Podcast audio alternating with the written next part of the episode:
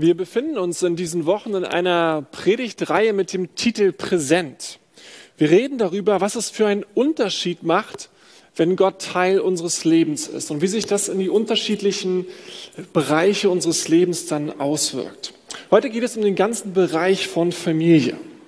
Ich persönlich muss direkt am Anfang sagen, dass ich unglaublich froh bin, dass Gott Teil unserer Familie ist. Ich kann mir das gar nicht vorstellen, wie unsere Familie ohne Gott unterwegs sein könnte. Wobei ich auch jedes Mal davon berührt bin, dass Gott sich wirklich unser Familienchaos antut und dass er freiwillig bleibt.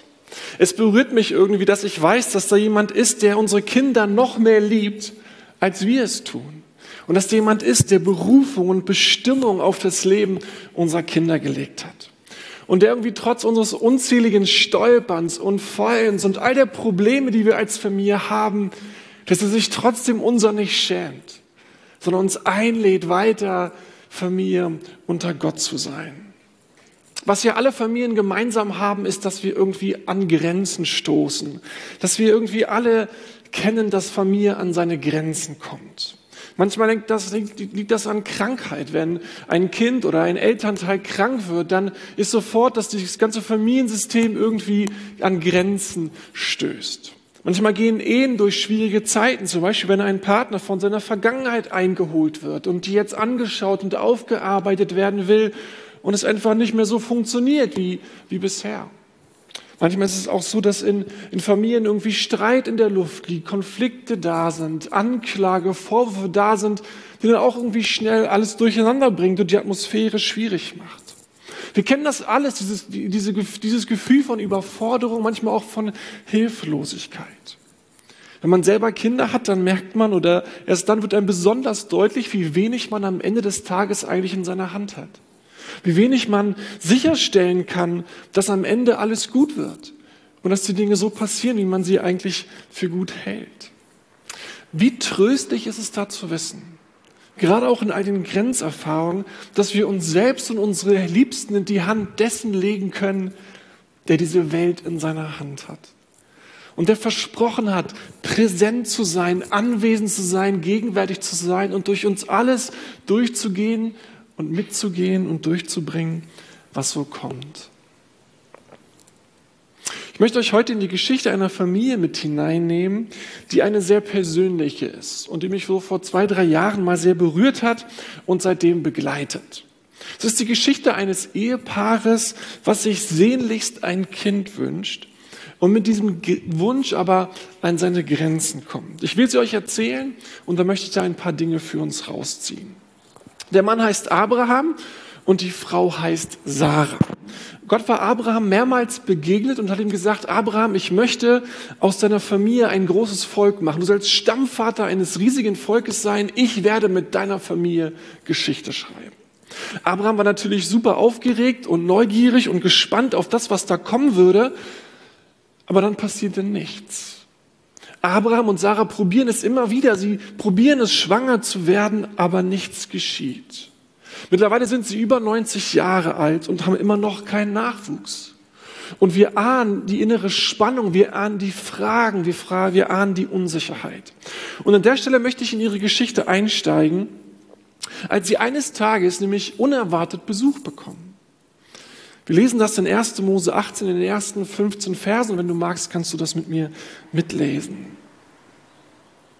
Abraham wohnte bei den Eichen von Mamre. Da erschien ihm der Herr wieder. Es war um die heißeste Zeit des Tages und Abraham saß gerade am Eingang seines Zeltes. Als er aufblickte, bemerkte er plötzlich drei Männer, die ganz in der Nähe standen. Sofort sprang er auf, lief zu ihnen hinüber, verneigte sich bis zur Erde und bat, Herr, schenk mir eure, deine Aufmerksamkeit und geh nicht einfach weiter. Ich lasse Wasser holen für eure Füße, ruht euch so lange unter dem Baum aus. Ich sorge für das Essen, damit ihr gestärkt weitergehen könnt. Ihr sollt nicht umsonst bei mir vorbeigekommen sein. Einverstanden, sagten die drei, tu, was du dir vorgenommen hast. Wo ist dann deine Frau Sarah? fragten sie ihn. Hier im Zelt, antwortete Abraham. Da sagte einer der Männer, glaub mir, nächstes Jahr um diese Zeit komme ich wieder zu euch und dann wird Sarah einen Sohn haben. Sarah stand hinter ihnen im Zeltangang und lauschte. Sie lachte heimlich. Denn Abraham und sie waren hoch, beide hochbetagt und Sarah konnte gar keine Kinder mehr bekommen. Darum dachte sie, ich bin doch schon alt und verbraucht und soll noch Liebeslust erfahren? Auch ist mein Herr doch schon ein alter Mann. Nein, die Zeiten sind längst vorbei. Da sagte der Herr zu Abraham, warum lacht Sarah? Warum zweifelt sie an meinen Worten, dass sie noch ein Kind bekommen wird? Sollte für den Herrn eine Sache zu wunderbar sein? Nächstes Jahr um diese Zeit komme ich zu euch, dann wird Sarah einen Sohn haben. Sarah fürchtete sich und log. Ich habe nicht gelacht. Aber Gott erwiderte ihr, doch, du hast gelacht. Soweit der Text aus 1. Mose hier. Abraham und Sarah sind ein Paar, die in ihrem Leben schon ganz schön viel mit Gott erlebt haben. Sie konnten Erlebnisse erzählen, wo Gott sie besonders geführt hatte und eine, aus einer Menge von Krisen auch richtig herausgerettet hatte. Sie haben Hungersnot erlebt, sie haben wirtschaftliche und berufliche Engpässe erlebt. Aber sie hatten dann auch erlebt, wie Gott sie überreich gesegnet hat und sie sehr reich geworden waren. Sie hatten viel Besitz, sie hatten viel Einfluss. Aber da war dieses eine wunde Thema. Sie bekamen keine Kinder. Es wollte einfach nicht klappen. Gesellschaftlich war damals Kinderlosigkeit eine ganz schön schwere Nummer. Kinder waren dein Wert, Kinder waren deine Reputation, Kinder waren deine Ehre und auch deine Altersvorsorge. Für Abraham wird das schwer gewesen sein, für Sarah bestimmt noch mal eine Nummer härter. Das ist einerseits ihr eigener Kinderwunsch. Sie wollte gerne Mama werden. Da ist dieser, diese Traurigkeit, Abraham kein Kind schenken zu können. Da ist der gesellschaftliche Druck nicht zu geben, was man von ihr als Frau eigentlich erwartete. Auch geistlicher Druck. Damals dachte man, dass, was hast du getan, damit, dass, dass Gott dich hier mit Kinderlosigkeit straft? Da werden die eigenen Fragen an Gott gewesen sein. Gott, warum hältst du mir das vor? Warum darf ich das nicht leben? Und dann noch obendrauf, Gott, du hast es doch versprochen. Du hast uns doch eine Zusage gemacht. Warum geschieht nicht das, was du angekündigt hast? An einem Punkt in der Geschichte haben Abraham und Sarah diese Spannung innerlich nicht mehr ausgehalten und haben es auf eigene Faust versucht. Sarah hat vorgeschlagen, dass Abraham ja mit ihrer Dienerin schlafen könnte, die dann für sie ein Kind gebären könnte. Abraham hatte zugestimmt und der Plan ging auf. Hagar, so ist ihre Dienerin, bekam einen Sohn. Sie nannten ihn Ismael.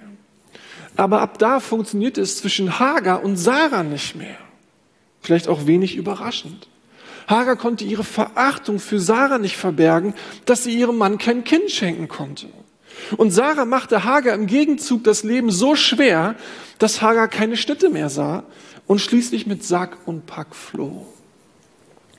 Der Versuch, diese Geschichte oder die Sache auf eigene Faust zu regeln, die endete in der Tragödie.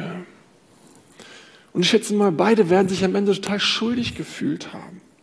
Die Intimität zwischen den beiden wird das alles andere als gestärkt haben. Zurückblieben Enttäuschung, Schmerz, Distanz, Einsamkeit. Abraham ist jetzt 100 Jahre alt und Sarah 99, als sie unerwartet Besuch bekommen. Drei Männer kommen vorbei, unangemeldet. Auf einmal sind sie da. Der Erzähler erzählt uns, was die beiden nicht wissen, nämlich Gott kommt zu Besuch. Er hat sich gewissermaßen verkleidet. Als die beiden, als Abraham die drei kommen sieht, macht er, was sich für die beduinische Kultur damals gehörte. Er lädt sich sofort ein und äh, gibt ihnen sofort Gastfreundschaft, tischt großes Essen auf und dann fangen die miteinander an zu essen. Und dann, als sie beim Essen zusammensitzen, sagt einer der Männer plötzlich zu Abraham, nächstes Jahr komme ich wieder und dann werdet ihr einen Sohn haben. Ich stelle mir vor, wie Abraham völlig überrascht ist. Hat, woher, woher kommt das jetzt? Er wird wahrscheinlich außer mit Sarah, mit niemand anderem groß mehr darüber gesprochen haben. Aber interessanterweise um Abraham geht es hier gar nicht. Wegen ihm ist Gott nicht gekommen. Gott ist wegen Sarah da. Gott besucht die beiden, weil er um Sarah werben möchte. Denn Sarah glaubt nicht mehr. Sarah hat abgeschlossen. Sarah glaubt nicht mehr, dass Gott ihnen noch irgendwie Nachwuchs ermöglichen wird. Ich lese euch das nochmal. Da sagte einer der Männer, glaub mir, nächstes Jahr um diese Zeit komme ich wieder und dann wird Sarah einen Sohn haben. Sarah stand hinter ihnen im Zelteingang und lauschte. Sie lachte heimlich. Abraham und sie waren beide hochbetagt und Sarah konnte gar keine Kinder mehr bekommen. Darum dachte sie, ich bin doch schon alt und verbraucht und soll noch Liebeslust erfahren. Ist mein Herr doch schon ein alter Mann. Nein, die Zeiten sind längst vorbei. Sarah muss lachen bei dem Gedanken, dass sie noch mal Kinder kriegen soll.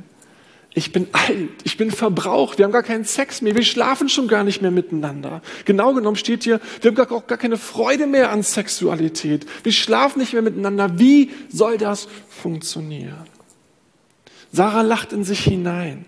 Sie lacht aber nicht so, wie wir das kennen, aus Glück, aus Dankbarkeit, aus Freude. Nein, nein, ihr Lachen ist ein zynisches Lachen. Ein Lachen gefüllt mit Enttäuschung, mit Hoffnungslosigkeit, ein spöttisches Lachen, wenn man eben aufgegeben hat. Und das hatte sie. Sie hält diese Aussage für lächerlich. So etwas wird nicht passieren. Da sagte der Herr zu Abraham, warum lacht Sarah? Warum zweifelt sie an meinen Worten, dass sie noch ein Kind bekommen wird? Sollte für den Herrn eine Sache zu wunderbar sein? Ein bisschen unheimlich, wenn Gott auf unsere Gedanken reagiert, oder? Sarah hat gar nicht laut gelacht. Aber Gott reagiert auf ihren Gedanken und er spricht ihren Unglauben aus, ganz offen. Er spricht ihren Unglauben an, ihren, ihr Misstrauen, ihre Zweifel. Und dann dieser Satz gegen all die Grenzerfahrungen ihres Lebens, gegen all den Schmerz ihres Lebens, sollte für den Herrn eine Sache zu wunderbar sein. Und wieder reagiert Sarah spontan hier. Diesmal bekommt sie es mit der Angst zu tun weil Gott ihr so unglaublich auf die Pelle rückt. Er kommt auf einmal so nah. Er guckt in ihr Herz hinein. Und was er da zu sehen bekommt, das spürt sie. Das wird ihn nicht erfreuen. Da ist nämlich nichts großes Vertrauen und Freude. Das ist genau das Gegenteil. Deswegen heißt es hier, Sarah fürchtete sich und log. Ich habe doch nicht gelacht. Aber Gott erwiderte ihr, doch, du hast gelacht. Ich stolpere immer wieder darüber, wenn ich das lese, dass Gott der Sarah hier widerspricht. Das klingt ja fast rechthaberisch. Doch, doch. Normalerweise macht doch Gott irgendwie einfach seine Ansage und es ist eigentlich auch egal, was die anderen denken, weil am Ende wird er eh Recht behalten. Aber hier ist es anders. Es scheint ihm geradezu wichtig zu sein. Ich stelle mir vor, wie es der Sarah ganz liebevoll sagt. Doch, du hast gelacht. Gott wollte offensichtlich mit Sarah reden über ihren Unglauben, zu sagen, ich sehe dein Misstrauen, ich sehe deine Zweifel, ich sehe deinen Schmerz. Du bist sauer auf mich, du traust mir nicht mehr. Deswegen belächelst du meine Worte.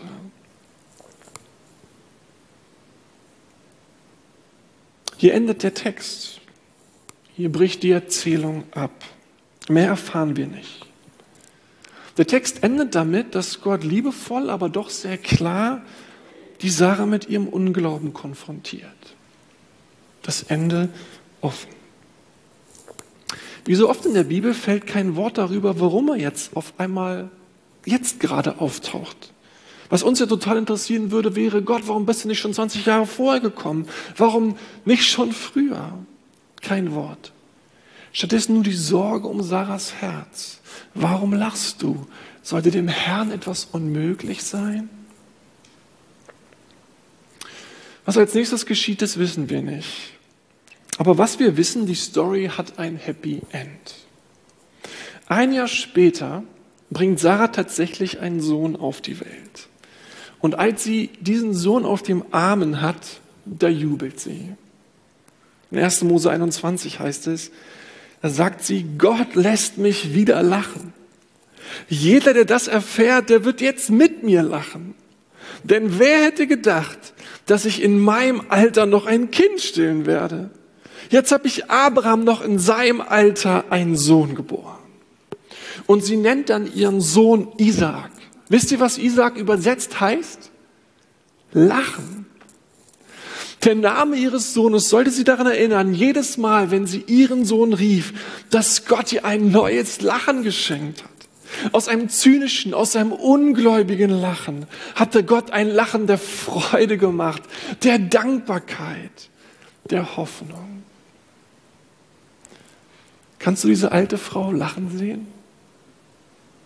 Kannst du dir in deinen Vorstellungen vorstellen, wie sie da steht und lacht mit diesem Baby auf dem Arm?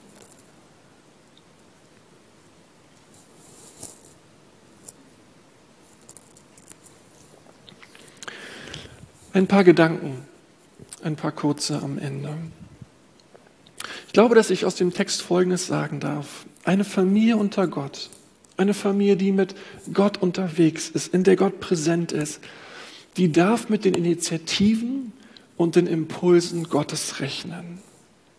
Wenn Gott in unserem Leben präsent ist, dann dürfen wir damit rechnen, dass Gott immer wieder mal in unsere Familie hineinspricht und uns besuchen kommt. Wir stellen uns das ja in der Regel so mega spektakulär vor. Also eine Vision muss es mindestens sein, der Himmel muss aufreißen, es müssen Engel sein, da muss es schon richtig übernatürlich zugehen. Aber viel öfter ist es, dass Gott irgendwie verkleidet kommt und wir erst im Nachhinein checken, hat Gott uns da eigentlich besucht? Hat der Heilige Geist hier gerade uns etwas sagen wollen? Hier sind es drei Männer, hier sind es drei Reisende, denen wir den Abraham und Sarah halt Gastfreundschaft gewähren, wie man das in der, in der Kultur eben tat. Damals nichts Ungewöhnliches. Und dann mitten beim Essen dieser prophetische Moment, dieser Moment, wo Gott ihnen etwas sagt. Vielleicht wurden Abraham und Sarah auch erst hinterher klar, als die drei schon weg waren, dass es wirklich Gott war, der sie da besucht hat. Gott redet auf die unterschiedlichsten Weisen, manchmal durch Menschen, durch Freunde, vielleicht aus Leute aus der Gemeinde, Vorbilder, die du hast, vielleicht auch aus deinem, aus deinem Kleingruppenfreund. Vielleicht ist es der Nachbar, durch den Gott mit dir spricht, oder ein Fremder wie hier. Manchmal redet er durch unsere besten Freunde beim Glas Wein oder beim Glas Bier. Aber natürlich als das wichtigste Ereignis. Gott hat uns in Jesus schon besucht. Er war schon hier. Und er hat schon mit uns geredet über all das auch, was für Familie wichtig ist. Er hat uns alles gesagt, was wir wissen müssen, um als Familie unter Gott unterwegs sein zu können. Ich möchte dich aber ermutigen, rechne mit den Besuchen Gottes. Rechne mit den Impulsen Gottes, wenn Gott gegenwärtig und anwesend, präsent in deinem Leben ist. Und sei ganz achtsam auf das, was er dir sagen möchte. Ich würde dich so ermutigen, ein Tagebuch zu führen, wo du alles aufschreibst von dem, was du glaubst, was Gott dir zugesprochen hat und welche Verheißungen du ergreifst. Sei achtsam auf den präsenten Gott in deinem Leben. Was dann ja total überraschend ist, ist, wie wichtig Gott der Glaube der Sarah hier war. Beziehungsweise, dass Gott so weit geht, den Unglauben der Sarah zu konfrontieren. Ihr hartes Herz so klar anzusprechen. Scheint mir so, dass wir unseren Beitrag zu dem, was Gott in unserem Leben tun will, in der Regel überschätzen oder manchmal auch unterschätzen. Manche tun so, als wenn es allein auf ihr Vertrauen, auf ihren Glauben ankommen würde. Und statt sich auf Gott zu, rechnen, zu richten und alles von ihm zu erwarten, beschäftigen sie die ganze Zeit mit ihrem Glauben. Man kann aber auf der anderen Seite auch vom Pferd fallen, nämlich, dass man so tut, als, als wenn, ja, Gott würde eh alles machen und was ich mache, ist völlig Wurst. Darauf kommt es nicht an. Wenn Gott will, dann wird er schon machen. Hier sehen wir, es kommt beides zusammen. Hier staunen wir darüber, wie Gott, der Glaube, das Vertrauen der Sarah in seine Zusagen, in seine Verheißung etwas bedeutet hat. Und wie er sie herausfordert, ihren Unglauben zu überwinden und im Glauben, im Vertrauen tatsächlich zu handeln. Und was Gott hier von der Sarah fordert, ist nicht wenig gewesen. Denn wenn sie das wirklich wollte, dann musste sie die Distanz, die sie zu Abraham aufgebaut hatte, wieder überwinden. Dann musste sie die Einsamkeit überwinden und wieder in die Nähe zu Abraham gehen. Sie musste auch in all den Schmerz und in die ganze Enttäuschung, die sie schon erlebt hatte, wieder hinein. Aber Gott, Gottes Konfrontation mit ihrem Unglauben und hier ihrem, ihrem Handeln führte zu wunderbaren Dingen. Sie erlebte dann, wie Gott tatsächlich zu dem stand, was er verheißen hatte. Und sie wurde schließlich doch noch Mutter. Und ganz nebenbei geschahen noch andere Wunder. Ihre Ehe wurde geradezu mitgeheilt, mit erneuert, auf neue Füße gestellt. Aus Einsamkeit wurde Zweisamkeit. Aus Distanz wurde wieder Intimität. Aus erlittenem Schmerz gemeinsame Freunde, Freude. Wenn Gott mit dir redet, wenn der gegenwärtige Gott, der präsent ist in deinem Leben, dir einen Impuls gibt, dann sei achtsam darauf und dann handel entsprechend, damit geschieht, was Gott sich für dich vorgenommen hat. Und der letzte Gedanke. Gott besuchte die beiden, um ihre Trauer in Freude zu verwandeln. Sarah hatte aufgegeben. Sarah hat nicht mehr geglaubt, sie hatte abgeschlossen. Aber wisst ihr, Gott hatte diese Familie nicht aufgegeben. Gott hat die Bestimmung und die Berufung dieser Familie nicht aufgegeben. Und er machte sein Versprechen tatsächlich wahr und schenkte ihnen noch Nachkommen. Und was ich möchte, dass wir sehen, ist Folgendes. All das geschieht nicht, als Abraham und Sarah so mega fromm unterwegs waren, das, wo sie sich gerade geistlich herausgeputzt hatten, irgendwie 40, nachdem sie 40 Tage lang gebetet und gefastet haben. Nee, nee, nee. Gott kam, als nichts davon zu sehen ist. Als die beiden in Distanz und Einsamkeit jeweils zueinander sind und mit Gott am Hadern sind, vom Leben gezeichnet sind. Abraham hat vielleicht noch dran geglaubt oder gehofft, aber Sarah hatte aufgegeben. Und ich möchte dir das deswegen auch zusprechen. Glaub nicht, bloß weil du alt, zu alt bist oder zu dreckig, zu sündig, zu ungläubig, dass Gott dich nicht besuchen könnte. Dass Gott nicht plötzlich in deinem Leben auftauchen könnte. Dass doch nicht etwa auf einmal der Himmel zu dir kommt und dir den entscheidenden Impuls gibt, den du brauchst. Wenn du aufgegeben hast, heißt es noch lange nicht, dass Gott dich aufgegeben hat oder deine Familie. Jesus kam, als wir noch seine Feinde waren. Jesus machte schon Frieden, als wir noch gar nicht wussten, was wir angerichtet haben. Er tut immer das immer, wenn er kommt. Er verwandelt Trauer in Freude, Schmerz in Stärke und Tränen in Lachen.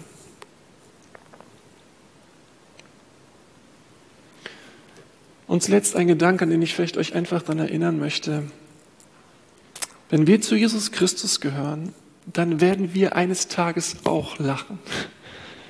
Wie die, La wie die Sarah lachen, jubeln, staunen. Unser Leben wird am Ende ein lachendes Leben sein. Wir werden lachen vor Freude über das, was Gott uns geschenkt hat. Das ist unser Erbe, das ist unsere Zukunft. Eines Tages, will ich dich daran erinnern, werden wir lachen. Bis dahin hoffen und erwarten erbitten und erfreuen wir uns an den Initiativen eines präsenten, gegenwärtigen Gottes, wo wir darauf achtsam drauf sein wollen, was er uns mitgeben möchte für uns und unsere Familie. Amen.